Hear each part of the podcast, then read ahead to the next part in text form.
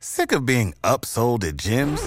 My guy, you're currently a base member. For $90 more, I can upgrade you to our Shred membership. For $130 more, you'll be a Swole member. And for just $300 more, you'll reach Sweat Platinum. At Planet Fitness, you'll get energy without the upsell. Never pushy, always free fitness training and equipment for every workout. It's fitness that fits your budget. Join Planet Fitness for just $1 down and $10 a month. Cancel anytime. Deal ends Friday, May 10th. See Home Club for details. Before we get to today's episode, we want to introduce you to our newest partner, which, like us, is Pure South Florida. That's Doral Toyota, where you can find all of your favorite Toyota models, whether you're looking for a new, used, or certified pre owned vehicle. Doral Toyota is located at 9775 Northwest 12th Street. That's 9775 Northwest 12th Street, just a few blocks from International and Dolphin Malls. Experience the Doral difference, which means four years of complimentary maintenance and roadside assistance on all new vehicles. Also, in house financing is available for credit related issues. If you mention five reasons when you call 305 680 1129, that's 305 680 1129, or stop into the dealership, you work with a dedicated manager, not a salesman. Unlike other dealers, Doral Toyota prides itself on an honest and transparent buying process. That's Doral Toyota, DoralToyota.com, or stop in at 9775 Northwest 12th Street. Vamos, let's go.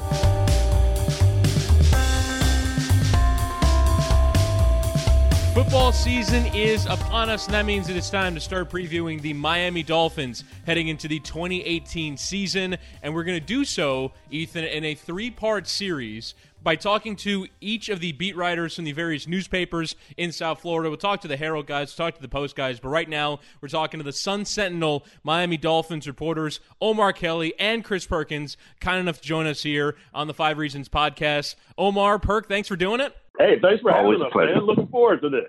We wanted to kind of start by obviously we're having the all the newspapers on the podcast, so we kind of wanted to get into the dynamics between all of you. So Omar, we'll start with you. What's it like working with Perkin and working this beat? Perkins, as everybody who knows Chris Perkins, he's very laid back, very cool, and nothing really bothers Perk. We we have a competition where the goal of the competition is to have Perkins say, "F- "You, whoever it is," and to get him irritated enough to the point where he curses somebody out, and uh, you know we keep tally. Perk, how often does that happen? Well, you know, how I have it is usually the, the target of it because, you know me, I, I'll just go off on some nonsensical rant and then somebody brings logic into it and I get frustrated. And so I, I just drop a, you know, you, Hal or whatever. So, yeah, that's pretty much usually the way it goes. now, now, you never did that to us because uh, just for listeners who are unaware, uh, Chris Perkins was was in with Chris Winningham and I for about a full year actually on seven ninety the ticket, and we never drove you to the you juice you Chris point. So I, No, obviously, no, I'm obviously we did something No. wrong.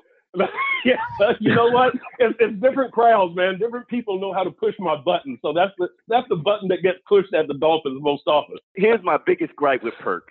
Perk, when we go on the road, you know how everybody on the road do things. I'm a night guy. But Perk gets in there at noon and he's got to watch his college football and he's been drinking since noon. And by the time it's evening and I'm like ready to go out, Perk is drunk and ready to go to bed. Yeah. Hey, I, different I, I'm a good, I'm a good Texan.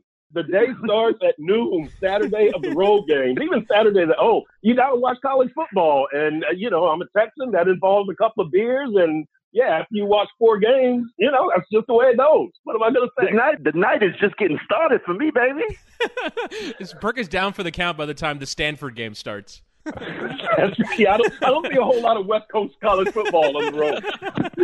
well, uh, so, so what for you guys is the best city to travel to? Perk, we'll start with you. Oh man, well, you know what, New York, uh, but you gotta you gotta kind of take New York out of the equation, don't you? Like that's pretty much gonna be everybody's favorite city.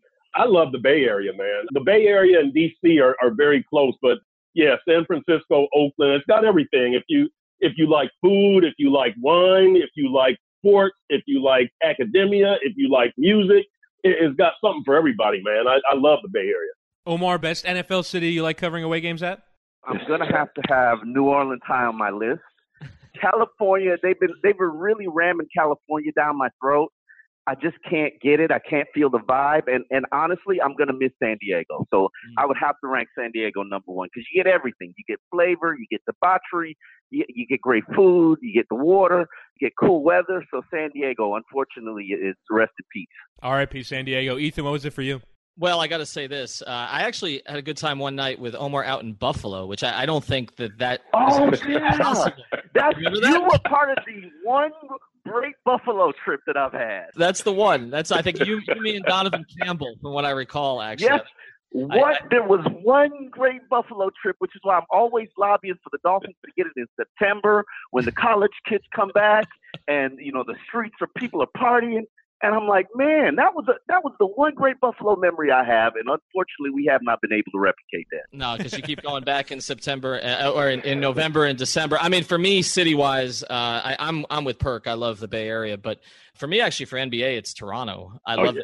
it, and, and Perk and I, I think, have had a good time there. Actually, there's some stories from New Orleans with Perk that I'm not going to tell on this particular podcast uh, that involved the lobby of the Marriott, which uh, we'll we'll just we'll just we'll just leave that one right there. Actually, but, uh, but, hold on, what sport are y'all covering? NBA or NFL? Because I might be able to guess what happened. Uh, it was it was NBA with Perk. It was NBA. It was NFL with you, but it was, it was, it was NBA. Hold on was it was it the team hotel or just a regular media no, hotel? No, no, this was the regular hotel. media hotel, and it's just stuff that, that lives in infamy, infamy with uh, with, with Once, perks. See, I, I, can't I can't wait until like twenty years from now when we do like the the the, the perk is just retired from the Sun Sentinel, and now the, the the statute of limitations has expired on all these stories that relates to employment, and we can really let loose with perk. I'm so excited for Listen, that. One of my favorite lines from Perk on an evening out where he wasn't too, you know, he, was he wasn't over over the line, inebriated, and he had some energy. Yeah,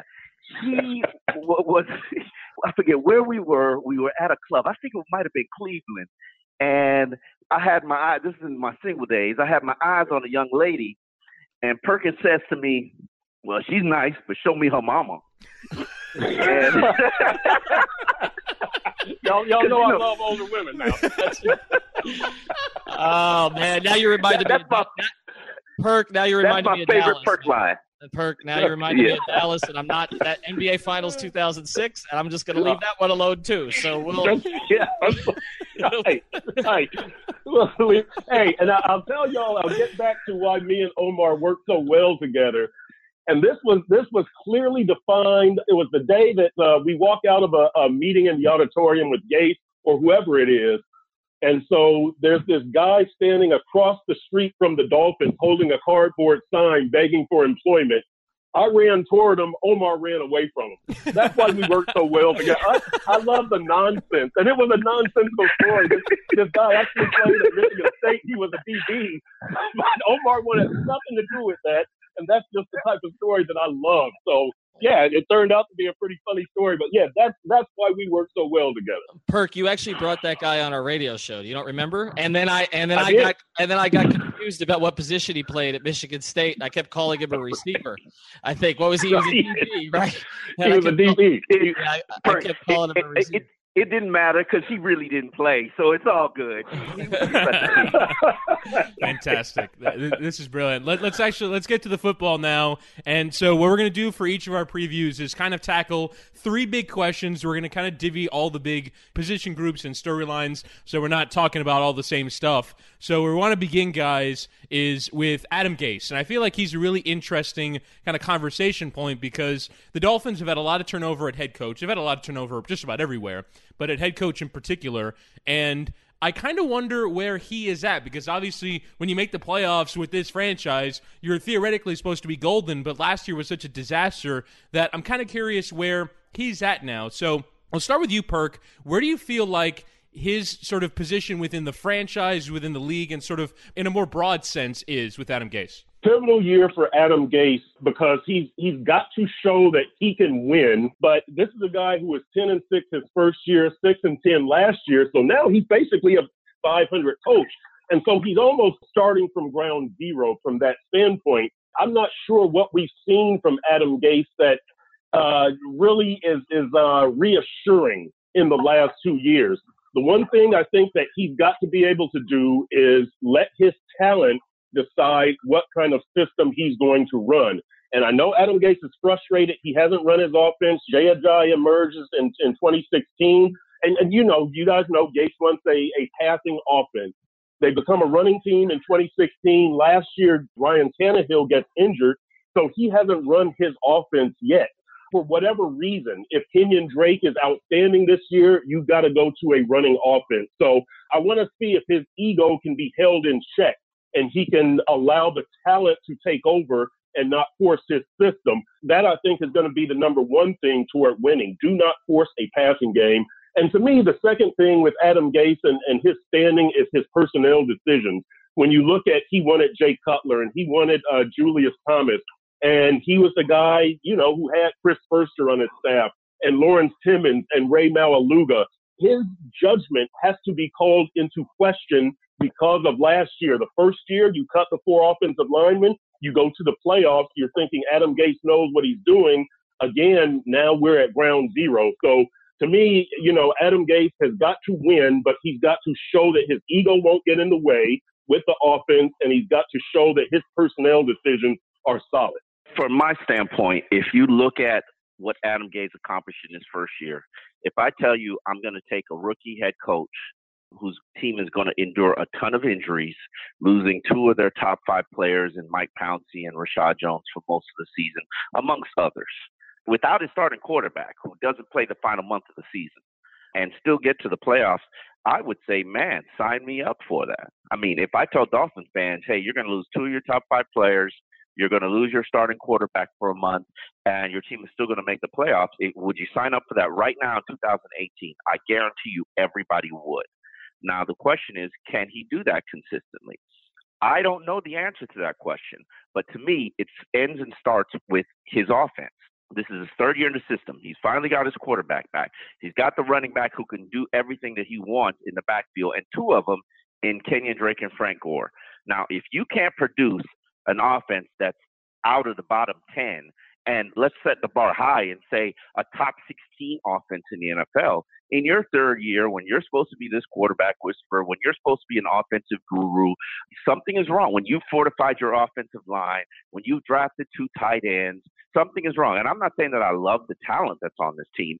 I'm just saying same thing that Brian Billick once preached. What gets you hired will get you fired. And Adam Gase was hired to produce a better offense and a better quarterback, and we need to see it. To me, it is about the offense for him. And what it's about for me is that what he did this offseason was he allowed himself – to put his system on the field, to go multiple. And now he's got a team. We can talk about Landry, and I know we'll get into that a little bit, but he has a team that can game plan for a particular opponent because he has enough different types of weapons to do it. And he has a team that I think can adjust in game, which is something that I think he needs to get better at. So uh, to me, that's why this is a tell year for him because I didn't feel like they had the personnel. And I go all the way back to early Belichick in New England.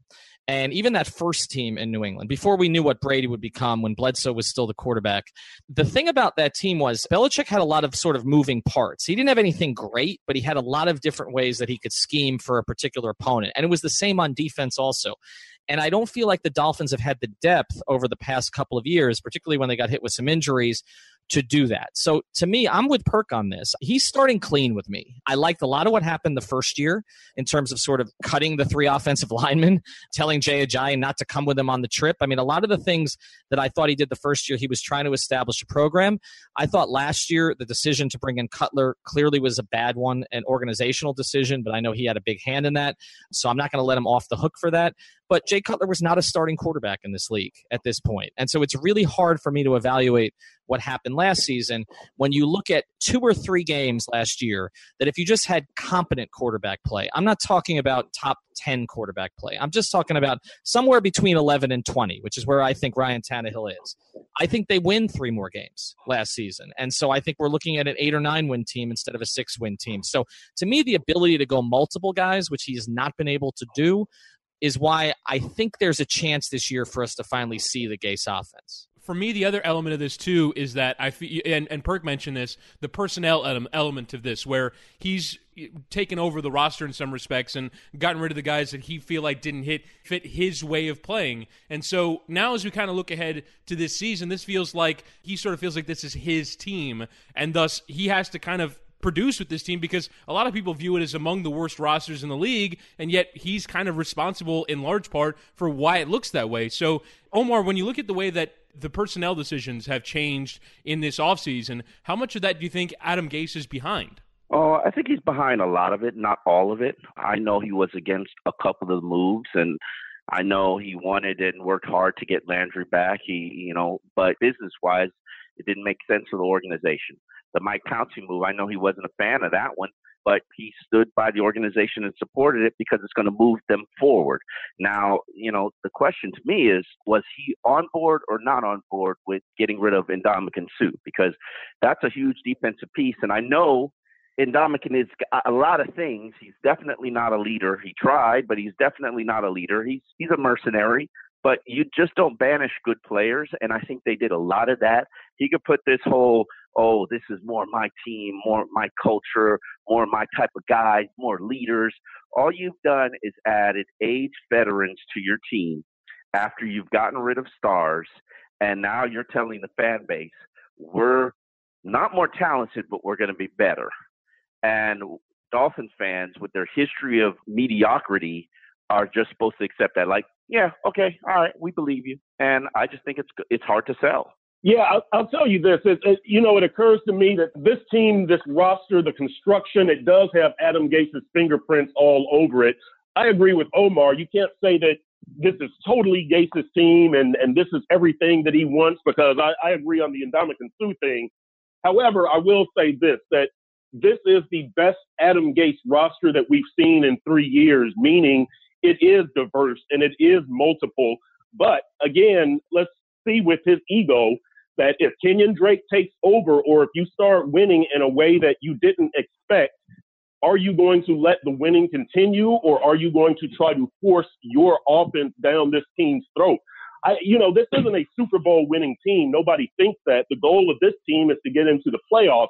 So to me, you get there any way that you have to offensively. And I, I really wonder if Adam Gase can keep his offensive ego in check. And if his offense, led by Ryan Tannehill's right arm, works, so be it. But if this offense is led by Kenyon Drake's legs, is he going to let that continue? Yeah, I mean, t- to me, Perk, uh, you know, this is the thing about it. I, am with you that two years ago he went with Ajayi because it was working. I'm not really that concerned that he would go against something that's working. Like, I, I know we talk a lot about his ego, and I want to delve into that with you guys a little bit more here because you cover him every day. You kind of know what he's about, not just in front of the camera, but when he's not in front of the camera, I mean, it, all the coaches that I've covered over the years, they really are in a lot of ways two different people. They're the ones that the public see, and there's the ones that deal with you privately. Jimmy was kind of the same either way, but you know, Nick Saban was kind of a both ways. You know, it just depends on the guy. but but, but I, I just wanted to get into the personality of him because I think that plays into the strategy with him. So, Perk, you have a concern that his ego is going to get in the way. Where does that ego well, I, come from? Because I mean, he he's been a head coach for two years, as you said. He's a 500 coach at this point. He's he was given the stamp of approval by Papa John's salesman uh, Peyton Manning. But other other than that, like wh- where does the ego come from? And I'm wondering, Omar, because you've covered a bunch of coaches there, from Philbin to Sparano, etc. How strong is that ego, and does it get in the way of him doing things? Well, I, will tell you this. You, you go back to what Omar said, quoting Brian Billick the same thing that got you hired will get you fired if this guy does not get his offensive system in there, he is a passing guru, a quarterback whisperer, like Omar said. If he goes three years and we don't see that offense, is he comfortable winning with a running game in, in two of those years? Say they have another 10 and 6 season this year. Is he comfortable with that as his identity, as his offensive identity? Is he that's a big battle to me. That is what Adam Gase does. So it's not a battle. He'll tell you, I'm not comfortable running the ball. That's something that he has not even been shy about telling. We've known it privately. He'll tell you publicly. He said at the owners' meeting, like that's not what I want to do. That's not my offense. And yeah, he's got to build an offense around whatever makes him comfortable. Hell, he wasn't comfortable with Jay Ajayi, which is why he got traded. You know, Mhm. he's not comfortable running the ball. And both me and Perk believe that is their best team. If Mhm. you, I can't sit here and say your best chances to win is to put the ball in Ryan Tannehill's hands and, and predicate your success on his decisions. Now, Adam Gase is trying to prove to the world, including South Florida, including Dolphin fans, and most importantly, the media, that he knows what the hell he's doing and that he's right. And that's where it comes from. That internal arrogance, which I love, by the way. I get it. I understand it.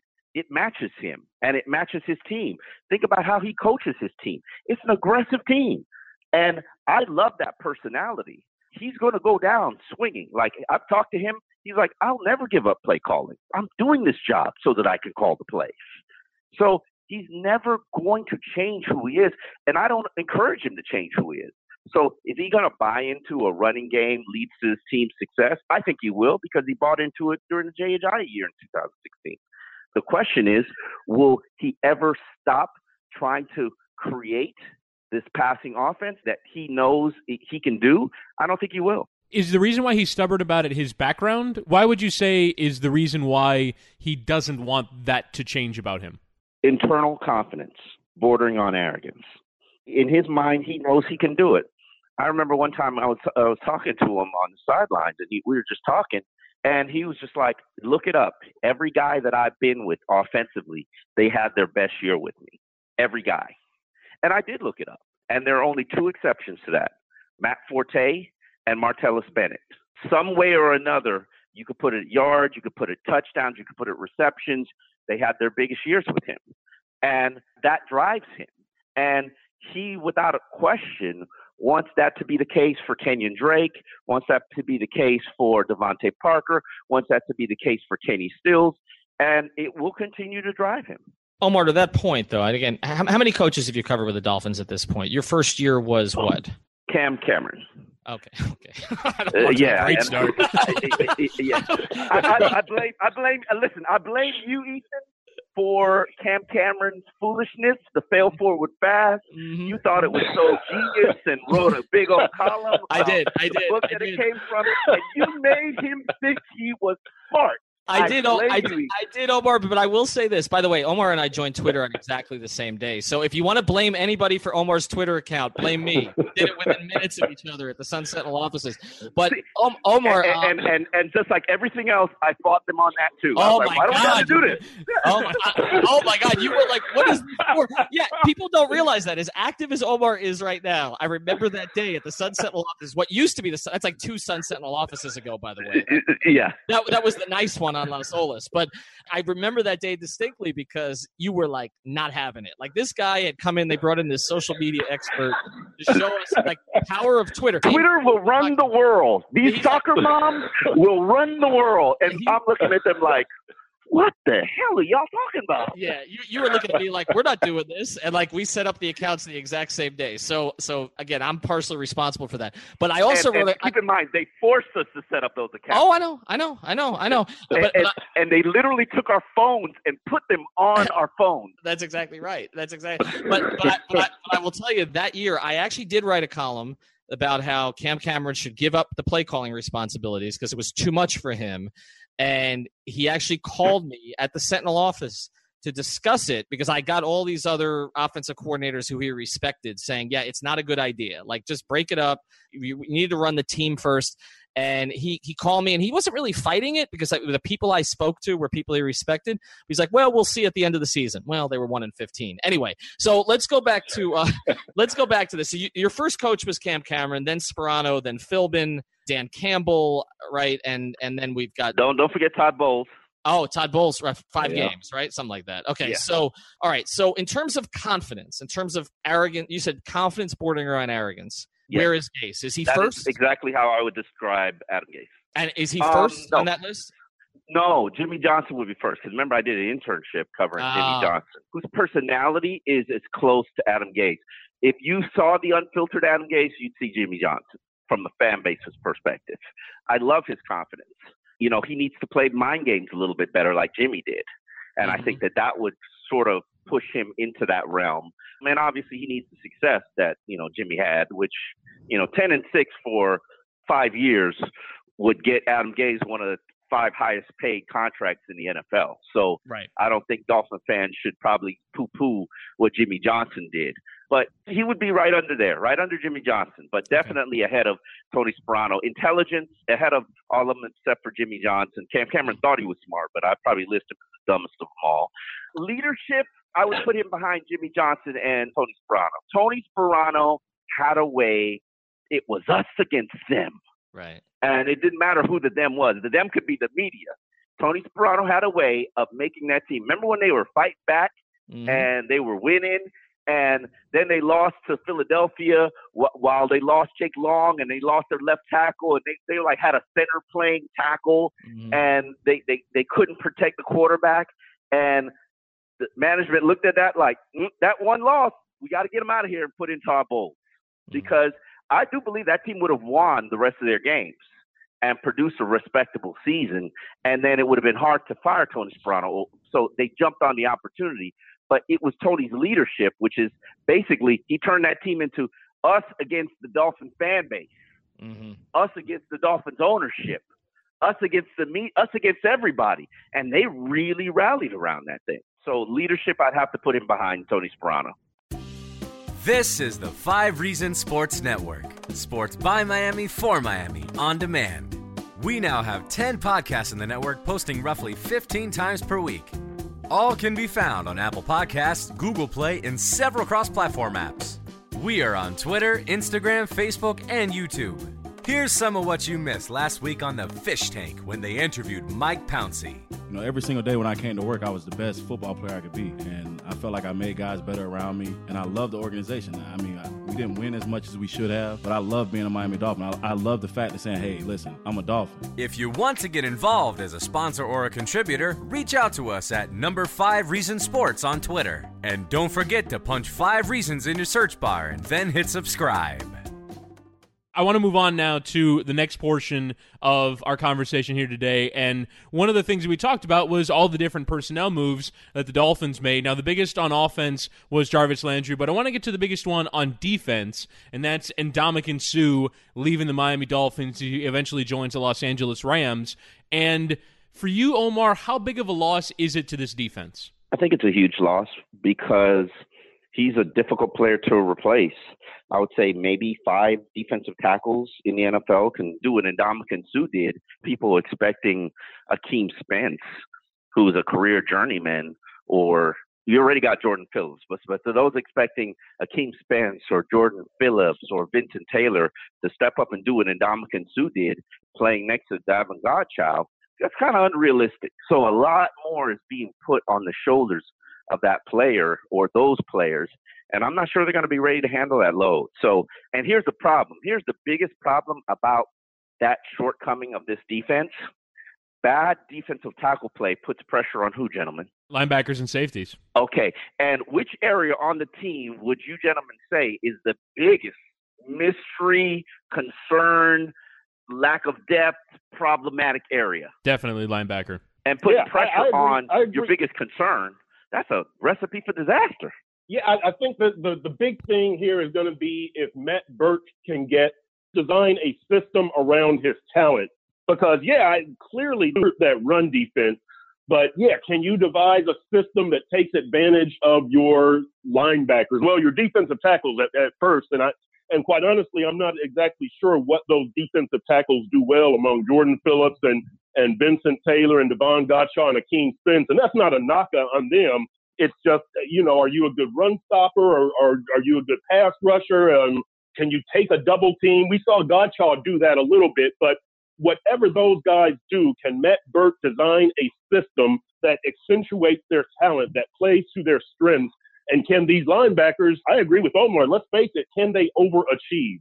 Because you're going to be starting basically two inexperienced linebackers alongside Kiko Alonso when you consider Raekwon McMillan, who's basically a rookie because he got injured last year, his rookie year, and then whoever else starts. I mean, whether I, I guess if, if you have um, Stephone Anthony, he's fairly experienced, but you know, if you have Chase Allen or or Jerome Baker in there, the third round pick from Ohio State, whoever, you're going to be playing basically two guys at linebacker who aren't used to being starters. So yeah, if, if Matt Burke can devise a system that takes that, that plays to their strengths, maybe you can cover for Ndamukong Suh, But if you try to run the save big money on your outdoor project now at Menards, we have everything you need to keep your outdoor power equipment running smooth, so you can keep that lawn in tip-top shape or enjoy some time on your boat. Right now, all FVP lawn and garden and marine batteries are on sale through May 5th. Check out our entire selection of FVP batteries today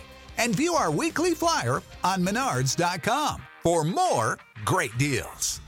Save big money at Menards.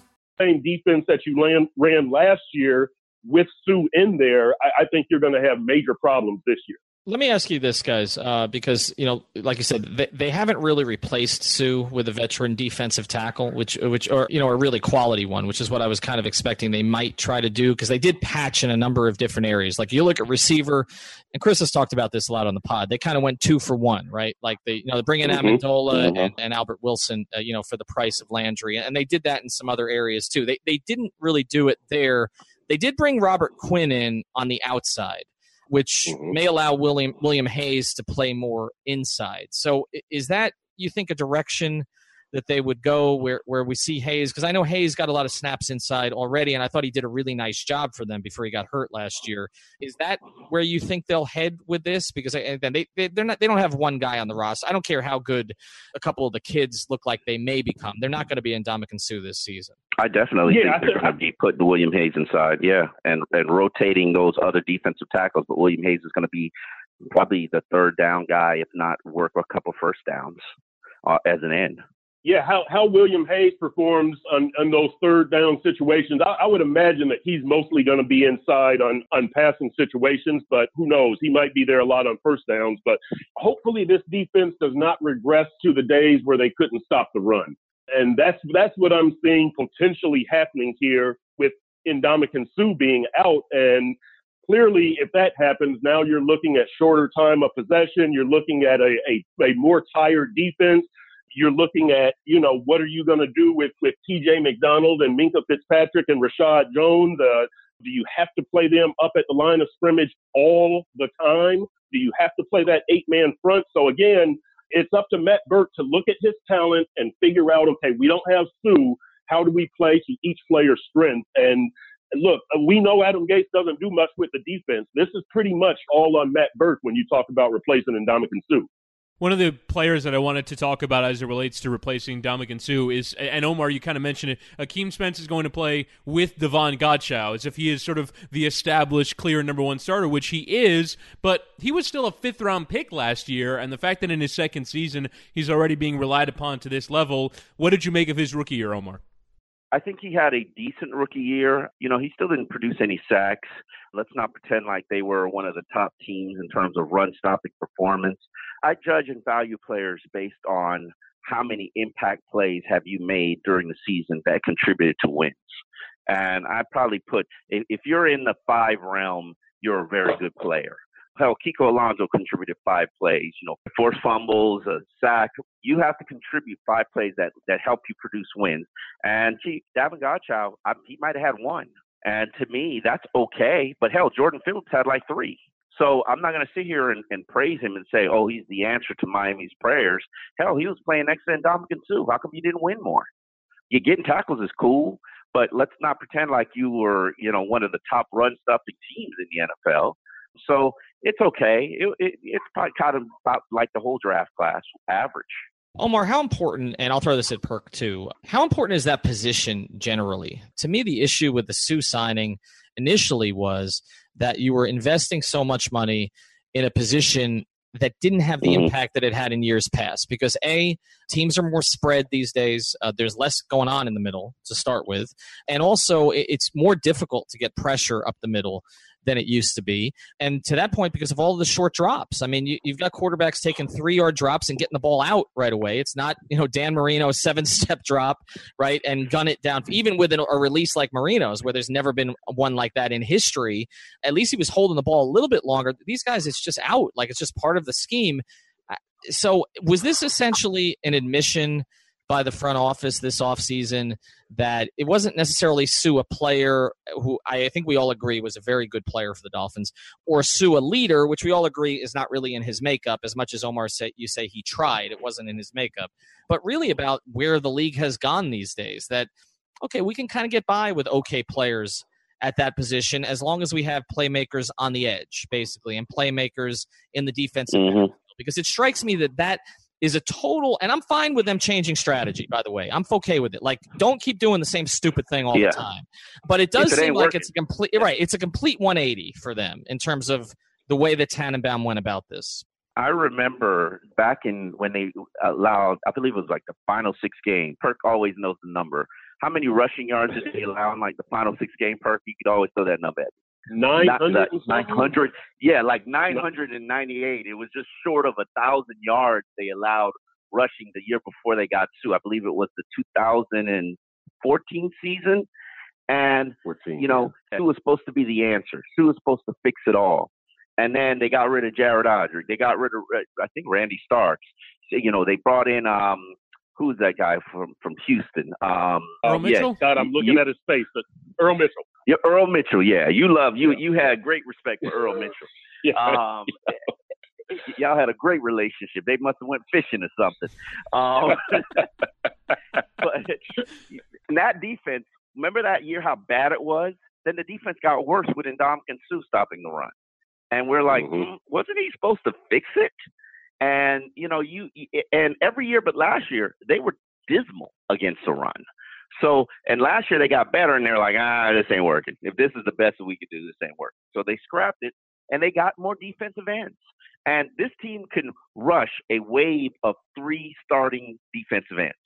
I guess they're trying to follow the Philadelphia Eagles blueprint and just have them in there. What do they call that? They call it a um, the relay unit where they just keep handing the baton to the next guy, keep rushing keep rushing and keep rushing. Okay, that's cute, that's good, that's great.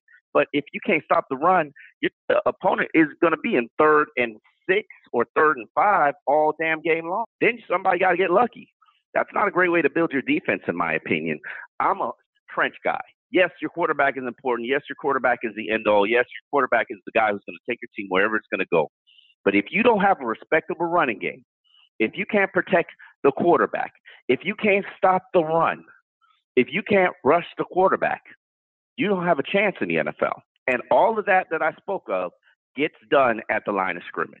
So if you build and fortify your offensive line, your quarterback will have a chance. If you build and you fortify your defense and you can stop the run like those Kacy Rodgers Dolphins defense did, your team will be in great third down positions and situations.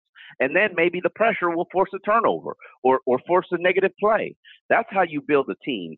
Unfortunately, this this age and generation and fantasy football and, and Madden players, they, they they you know, they just want points, points, points, offense, throw, throw, throw. And and the head coach of the Miami Dolphins is, is of this generation.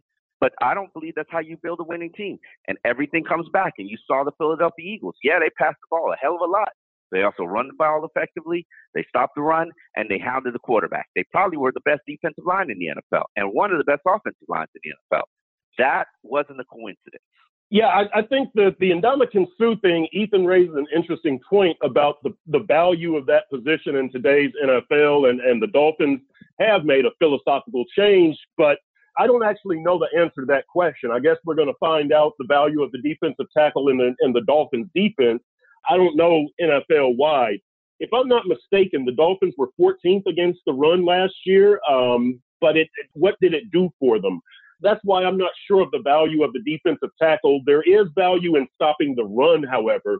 We know that. But in Dominican Sue and just how much he's going to be missed, I really don't know. I really don't. So we're going to find out. I do think that, um, you know, one thing that's interesting about this defense, and, and Omar, you know this, and I, I was shocked when I heard Adam Gase say this, that he says that his defense is designed to attack, meaning you get a lead and mm-hmm. then you unleash that pass rush. Well, the problem is they never got a lead, or they rarely got a lead, and it didn't work that way. But you would think that the defense could also work like this. That's kind of the mi- macro.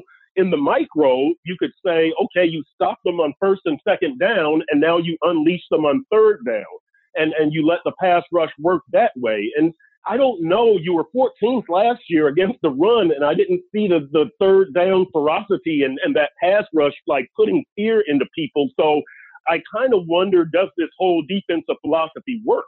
We'll see again if the defensive tackle is is uh, going to be where Ndamukong Suh specifically is going to be missed and how much. But uh, you know the, the the whole defensive philosophy of unleashing this pass rush on teams.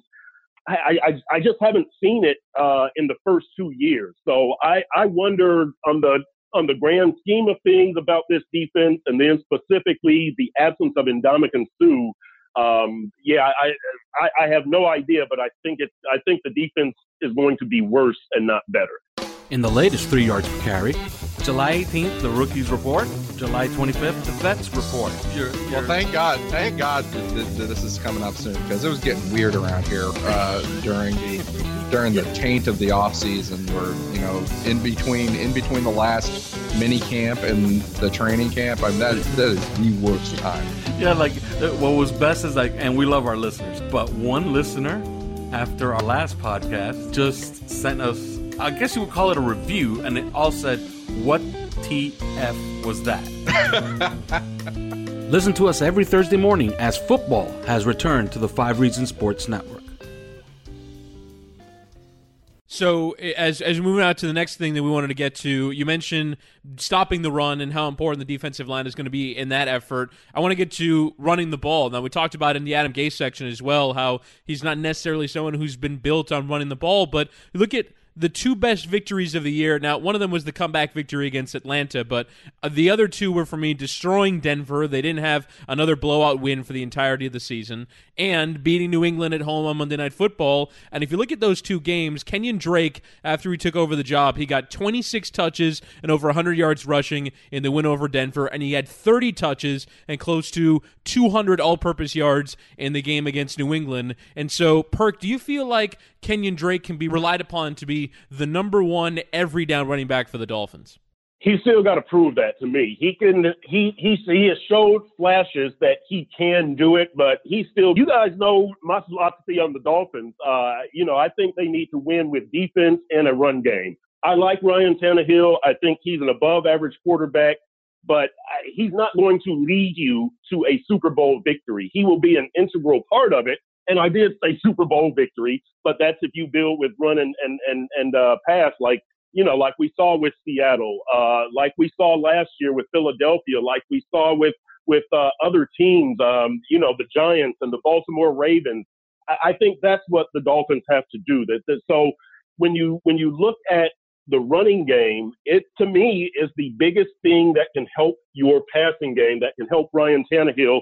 That was the biggest thing that helped him in 2016 to me was Jay Ajayi. So can Kenyon Drake do it? We're going to see. I, I think that he can be effective, but can he be like a Pro Bowl level uh, running back? I, he's still got to show me that he can do everything associated with the job effectively, staying durable, running the ball, catching, uh, pass receiving, keeping his body healthy, all of that stuff that goes into being a professional, the stuff that has kind of eluded DeVante Parker. Let's see if Kenyon Drake can do that for a whole season. I think that he can, but I'm not sure. I think he has the potential, the talent. Uh, you know, when the Ajayi trade happened, immediately I knew that this was Kenyon Drake's team, not his backfield, not the running game. This is Kenyon Drake's team. I think he's right now the most talented player on their roster, um, and, and offensively. Offensively, let me, let me be more specific. And I think he has the talent to hold up. I the whole time Ajayi was doing his stuff and looking dominant and looking impressive, I, I would say to people, and people get irritated by it, like, yeah, Kenyon Drake could do that if he had the opportunity. Now, the problem was he didn't have the professionalism um, in his first two years to have the coaching staff's trust. And that's the reason why you saw Damien Williams start over him earlier in the season. Hell, the opportunity that the, the week he had to produce and be win the starting job, he showed up for for, for practice. He showed up for a meeting late, um, allegedly, and that made coaches feel uncomfortable. So now, does he get it? To me, that's the biggest question. Does he get it? And this organization, uh, particularly Adam Gase, he brought in Frank Gore, who he knows from his history with the 49ers, to teach this young back the way. Frank does everything the right way. Frank studies the right way. Frank interacts with the quarterback the right way. Frank interacts with the locker room the right way. Frank trains in the offseason the right way. You know, so he brought in that guy to set the example, to set the bar. Um, and hopefully that that will show him what it takes. And if this works, if this mentorship works, you could be looking at one of the top five backs in the NFL. As you guys are talking, uh, we've talked so much about Jimmy Johnson on this podcast, and what strikes me is that what you guys were talking about with the defensive line is such a Jimmy Johnson philosophy that to have multiple pass rushers like rotate in six, seven, eight guys that and when you talk about Gase's personality, it's very Jimmy Johnson. To me, this is where Gase and Jimmy Johnson are so different because Jimmy just always wanted to find a back, right? Like a back to kind of lean on. And he even leaned on a guy like Kareem Abdul Jabbar, who did not have great talent, right? But uh, Jimmy was determined. I'm going to get this guy a thousand yards. He's going to be our bell cow, even though we have Dan Marino, albeit Dan at the end. But we're going to lean on Kareem Abdul Jabbar. My thing with Gase is, and I guess the Ajayi thing two years ago answers this a little bit.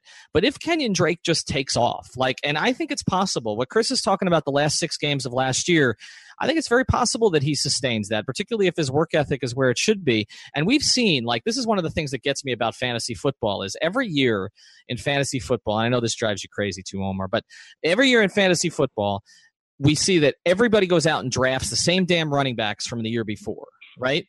And the top 10 list from the next season is always different than the season before because so much changes with that position. Guys get hurt, guys get old. But I do think that the six game sample size we saw from Kenyon Drake is sustainable for at least this season. And so if Frank Gore is showing him the way and just sort of acting as a supplemental piece here in the offense, can you see a scenario where Adam Gase will turn it over to Kenyon Drake the way that he kind of did reluctantly to Ajayi two years ago and say, we're just going to ride you. We're going to see how far you can take us. You can play on all three downs. You can block. You can catch. You can run. How do you think he would handle that? I don't think he would handle it very well. He's already said, I'm not a one back kind of guy. I'm a back by committee kind of guy. Also, I don't think he looks at Kenyon Drake as just a runner. I think he looks at him as a pass catcher out the backfield. I know for a fact that a lot of those receptions that Jarvis Landry was getting last year, those will become Kenyon Drake receptions. Those will become Albert Wilson receptions. Those will become um, um, Danny Amendola receptions. You're going to split all those into three, which means Kenyon Drake is probably going to ca- catch about 30 passes. If you divide all those snaps up, you get 30, 30, 30. Um, so, it, uh, so uh, you're going to see him catch a lot of passes in the backfield and then run after catch, which is where he made some of his best plays the last two seasons. So, I, I do believe he will not go away from him, but I do believe that that he will ride him a little bit more. I think that kind of gets into Gase's ego or his arrogance and does he want to win his way or does he want to win? Because if Kenyon Drake's legs do take over, we're, we're not just talking about yards from scrimmage, meaning uh, receptions and runs, but if, if, if he does it like Jay Ajayi did it, would Adam Gase want to win that way? And I, I think that that's a big question. I, you know, Adam Gase is arrogant. I don't mean that in a bad way. I, I mean it like Omar said. It's a good competitive thing. But if Kenyon Drake delivers the way he potentially could, do you become a running offense because that allows you to win? Or do you want to force this pass, pass, pass offense down your, your team's throat? That's your system. So I, I, you know, if it gets to that, I think it's going to be very telling about Adam Gase and and how he handles such a situation. Omar, do you feel like Frank Gore is enough cover as a backup running back? Oh, absolutely. I mean, Frank's a hopefully put knock on wood Hall of Fame running back, and hell, he was like what 20 yards shy of a thousand yards last year. Um, while being one of the few backs in the NFL, the top five back in the NFL in yards after contact, there's Frank Gore since his freshman year at University of Miami. There's certain things that just don't don't go away. They don't they don't age, and that's vision. Uh, Don Soldinger, who is probably my number one favorite coach ever to cover, I think he he is the best not not referring to head coaches but position coaches. Um, if you just look at the pedigree of the backs that he sent to the NFL before he was forced out at the University of Miami, um, it shows you that he is the greatest. And Frank is his favorite back. And Frank is his favorite back because of his lamps, because of his vision, and because of his ability to set read blocks and set them up and get you those four yards. When you have a back that can consistently get you four yards for 13 seasons, that's something that's definitely um, dynamic, impressive, legendary. And I think that was probably one of my favorite moves that the Dolphins made this offseason. So, absolutely, I do believe and have confidence, even if Kenny Drake goes down, I think Frank Gore can can run for 100 yards probably six times this season and get close to a 1,000 yards. I remember interviewing Frank Gore um, his sophomore season at UM, and I was for a story about sort of his difficulties uh, with reading and learning and what he was fighting through at the time and everything he was going through with his mother. And I was like incredibly impressed by him even then, like as a as a collegiate. Um, and, and, so uh, it's only grown over time. And, and you talk, you talk about the professionalism that he showed in San Francisco, the way that not only players felt about him, but the way the media felt about him out there, and just sort of his general leadership, him the one to take the bullets all the time when things didn't go particularly well. I think it's a great, great addition. I agree with you, Omar. Like of all the additions they made this offseason, uh, that's if not my favorite, it's certainly one of my favorites. Before we move on here, and I've got a challenge to you guys I want to offer before we go. Uh, but before we move on, we can't talk about all this without getting into the line play because you've mentioned Pouncey here a couple times. Omar. Now they've made two additions to the line uh, in Kilgore and in Josh Sitton. And I'm just curious because I know that that's something you study pretty carefully, and to get Perk's view on this too. Like, will Kenyon Drake be better just because the line you, is? You'll have polar opposite of you. I know. That's why. That's why I want to hit. This is the, that's why I want to this hit. is the area we get into the absolute most fights about. I, I should have saved this for minute 53 of the podcast, but we'll, uh, you know, we'll we'll start with Omar on this, uh, and I know you're going to give us a, an hour long dissertation. But uh, should Kenyon Drake be better this year just because the line may be better this year, or do you think it won't be better because they don't have Pouncey? Both are the proper answer to that question. Actually, um, let's not pretend like they upgraded with Daniel Kilgore. Uh, the 49ers signed him to a mediocre, a, a little tiny deal before free agency started, went and upgraded their position and got um, I forget who which which guy they got uh, uh, as their center, and basically was like, "Here, Dolphins, take him. We don't want him." You do you really think you're upgrading the position that way? When Mike Pouncey's sitting with a six million dollar deal from the San Diego Chargers, despite the fact that you know he probably won't play all 16 games. So no, you didn't upgrade there. But what what it's saying is the lack of importance at that position just because the league is going away from that position. Um, well, except for the, the, the, except for the 49ers. It, it's all about um, it's all about your philosophy and your approach and how to best to spend your resources and your money. Um, my approach is don't collect more good players as opposed to getting rid of them. Unfortunately, the Dolphins have done the opposite, the absolute opposite. Um, but I think with Josh Sitton's addition, you will without a doubt see improvement. You'll see Laremy Tunsil. Um, I'm a huge Jesse Davis fan. I think you, he's got 11 starts invested in him. I think you'll see him get to the next step uh, and become probably probably one of the top performers next season or the year after that, and see him emerge as one of the top guards in the league. So I have confidence in that. So I, I, I really do believe that if, if these tackles show the talent that they have as first round picks, you should be able to have a very forceful offensive line, especially with the depth that you have as a backup. So yes, without a doubt, it should help these running backs, and not more importantly, help the quarterback because the, the pocket will be more secure. And we know how Ryan Tannehill is. Despite what Pro Football Focus wants to tell you how great he is under pressure, your eyes don't deceive you. He's not that great under pressure. Let me just say this: all this offensive line talk is a bunch of bullshit. Okay, I, I, you know, the the talk about they need to be better at guard and all this mess. What was the year they had uh, uh, two offensive linemen? 2014 go to the Pro Bowl, Branden Albert and Mike Pouncey. 2013, 24, and, and what did it do for you?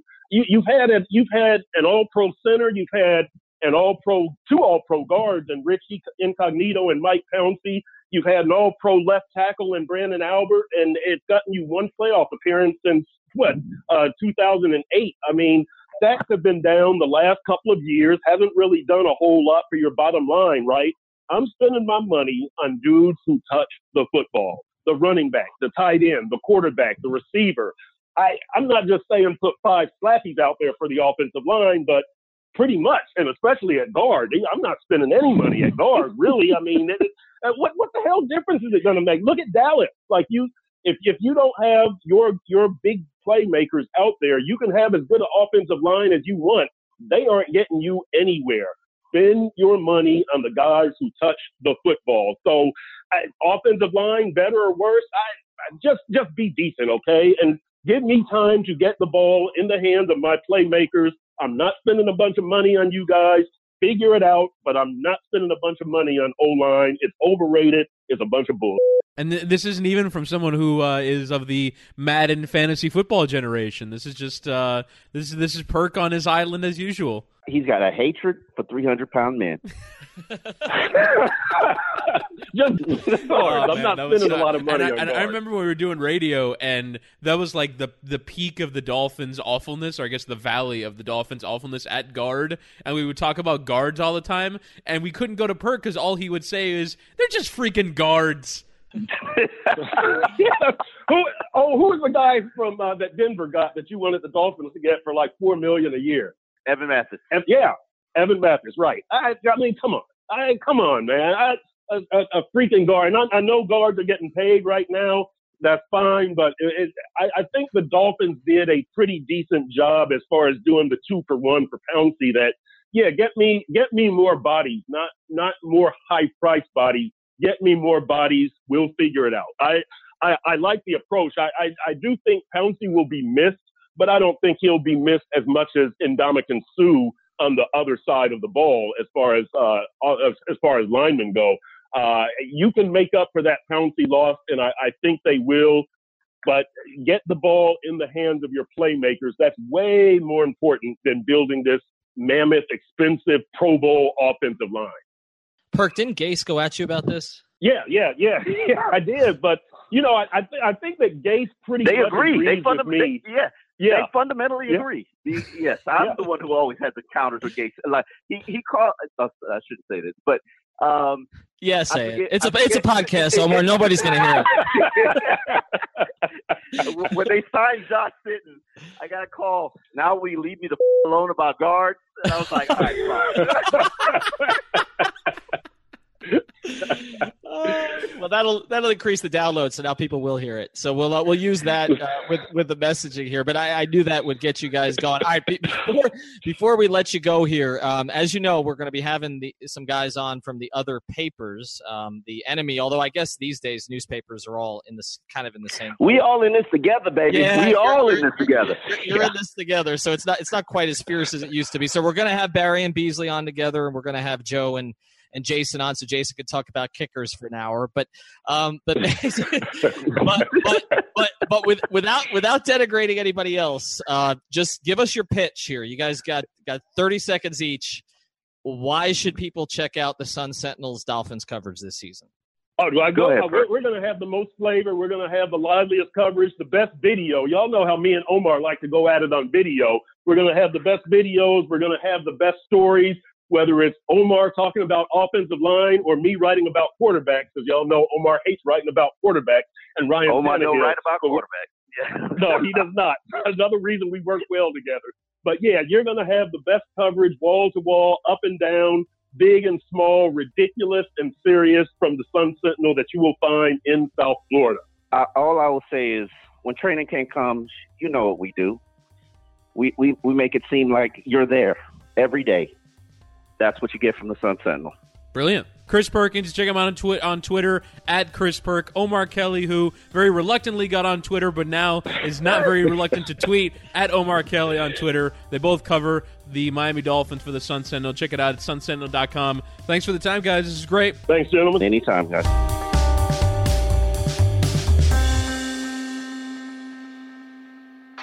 Hey, this is Gary and Thorne, host of the Fantasy on 5 podcast, part of the 5 Reasons Sports Network, letting you know that your fantasy football needs are covered this season. My co host David Ganos and I will be leading you hand in hand through your draft and right up to Championship Sunday, offering our insight into the world of fantasy football. We'll also be inviting some of our friends from Sports Illustrated, Yahoo, and DraftKings. Look for us Tuesdays and Thursdays starting in July, wherever you currently listen to your favorite Five Reasons Network podcasts. You know how to book flights and hotels. All you're missing is a tool to plan the travel experiences you'll have once you arrive. That's why you need Viator. Book guided tours, excursions, and more in one place. There are over 300,000 travel experiences to choose from, so you can find something for everyone. And Viator offers free cancellation and 24 7 customer support for worry free travel. Download the Viator app now and use code Viator10 for 10% off your first booking in the app. Find travel experiences for you. Do more with Viator.